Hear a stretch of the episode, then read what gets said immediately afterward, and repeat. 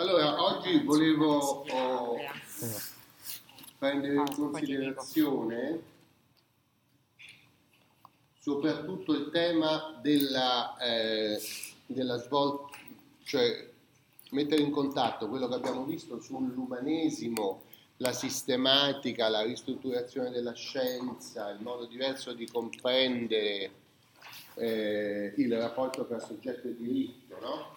eh, che, di cui abbiamo parlato l'altra settimana, con un grande fenomeno storico che ha trasformato, diciamo, ha innescato una trasformazione dell'Europa che chiude definitivamente con quegli universalismi di cui abbiamo parlato la scorsa settimana, no? impero e chiesa, che sono poteri, ordinamenti giuridici universali, no? al cui interno esistono altri ordinamenti più piccoli che possono essere molto grandi e di importanza crescente come gli stati nazionali, oppure più piccoli come diverse autonomie eh, regionali, anche locali, molto piccole. No? Allora, questo quadro, che è il quadro del diritto comune classico, di tutto questo complesso di ordinamenti coordinati fra di loro, cessa, ovviamente non di colpo, ma gradualmente, con la fine del Medioevo e l'inizio della moderna. L'evento storico che determina la fine di questo universalismo è la riforma protestante e gli effetti della riforma protestante sul eh, diritto in Occidente sono stati sottolineati da alcune tendenze storiografiche, da altre invece sono stati trascurati. Per esempio, nel quadro del, dei libri che vi ho indicato non c'è niente che parli della riforma protestante, perché il, l'asse di questo libro sullo Stato moderno è situato sostanzialmente nel Settecento. Ci sono alcuni precedenti, eh, però l'inizio del discorso che si prende in questo libro, per molti dei capitoli, è situato sul Settecento, dunque dopo la riforma? Eh, e così neanche si recuperano certi elementi eh, di lunga durata che sono, hanno le loro radici nella riforma protestante e nel Settecento eh, si sentono ancora molto molto vivi. Poi spero di potervene citare almeno uno di questi. No?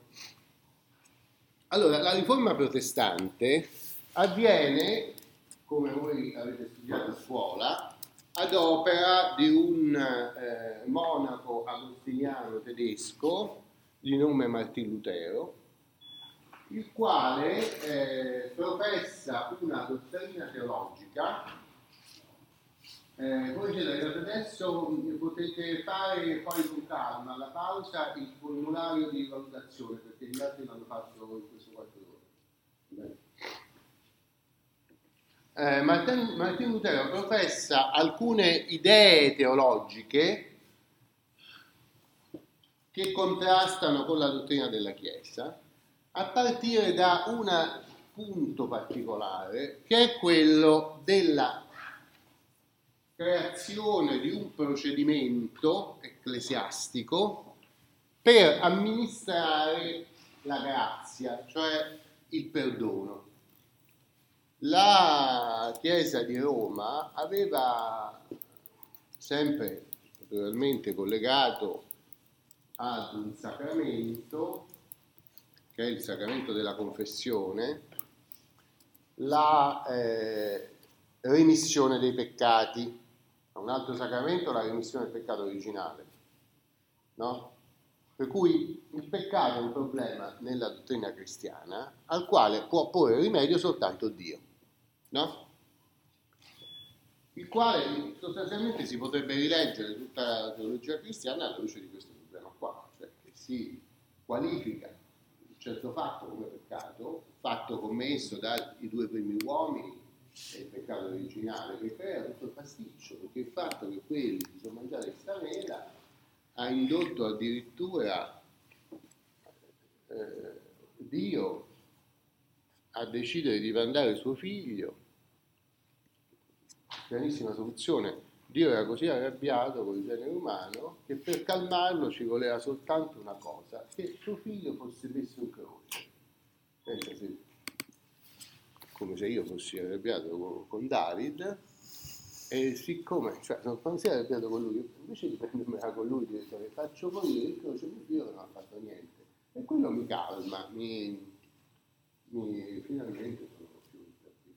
Ora è una costruzione, però cosa succede? Che questa dialettica peccato-perdono sta alla base della dottrina cristiana, perché una parte tutta la costruzione sul peccato originale e poi c'è il problema di tutti gli altri peccati che si fanno dopo, cioè ci sono delle regole di comportamento che eh, sono tali per cui l'uomo che è debole non può che peccare. E perciò deve chiedere perdono, deve essere perdonato.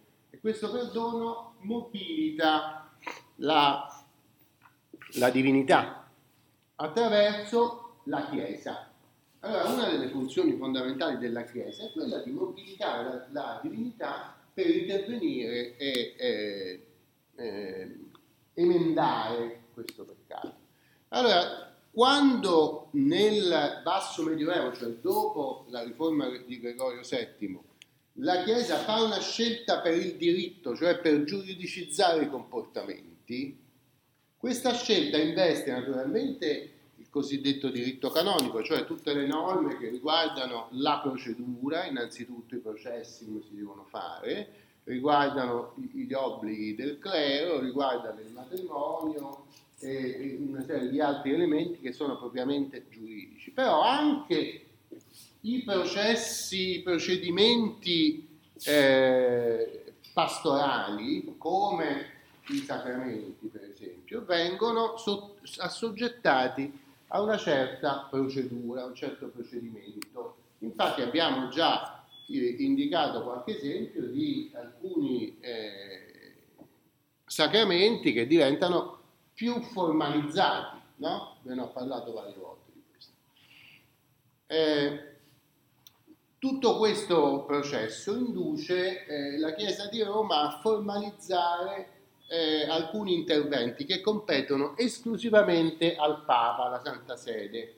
Questi interventi comprendono, fra l'altro, gli atti di dispensa, cioè quando, eh, in particolare in materia matrimoniale, eh, due persone che sono legate da un certo grado di parentela, che non, non sono fratelli, ma potrebbero essere cugini, magari cugini un po' lontani, eh, vogliono sposarsi, poiché una norma eh, canonica impedisce questo matrimonio, perché il matrimonio si possa eh, fare, bisogna rivolgersi all'unico che può dispensare dalla osservanza della norma generale.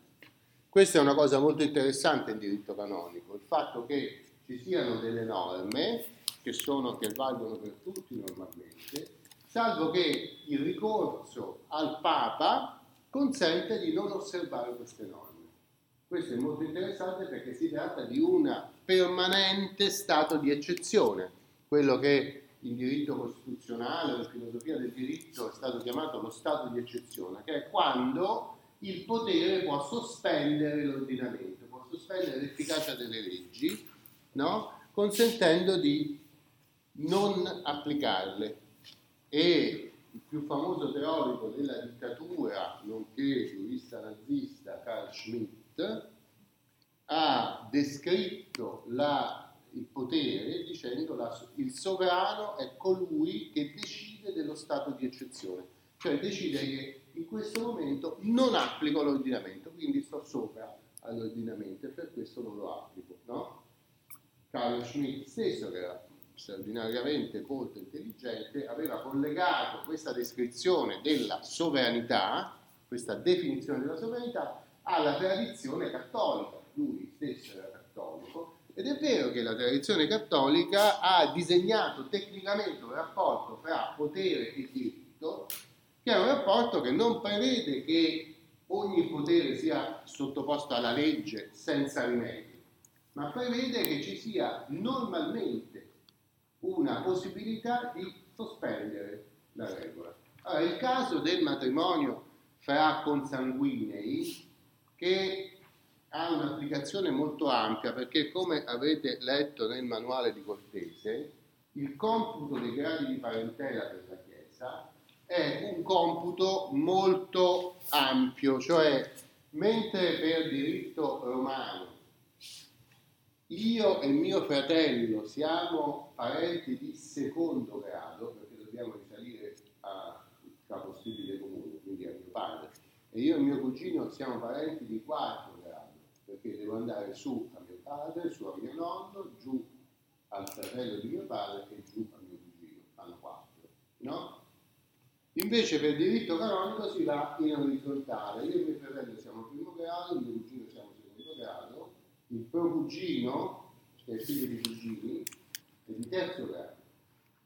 Siccome il matrimonio è proibito fino al quinto grado, mi pare al quinto grado di parentela, non ci si può sposare, immaginate che in tutti i piccoli villaggi praticamente bisogna chiedere una dispensa per potersi sposare, perché non c'è nessuna ragazza di cui uno si possa innamorare che non è almeno parente al quinto grado canonico. Ovviamente se uno calcola nel modo romano, no, basta evitare i cugini, già il procugino, il figlio di cugini, non è il quinto grado, è il sesto no? Quindi eh, questo modo di computare i gradi di parentela faceva sì che questa no, eh, regola, diciamo, costituzionale, per cui esiste una norma, ma se io vado dal Papa, che è il legislatore che è responsabile dell'ordinamento, questa norma può essere sospesa per me con una buona, giusta causa, allora io posso ottenere la dispensa. No? poiché questo eh, meccanismo, in particolare eh, per il matrimonio, ma questo può avvenire per tantissimi altri casi, no? in cui la eh,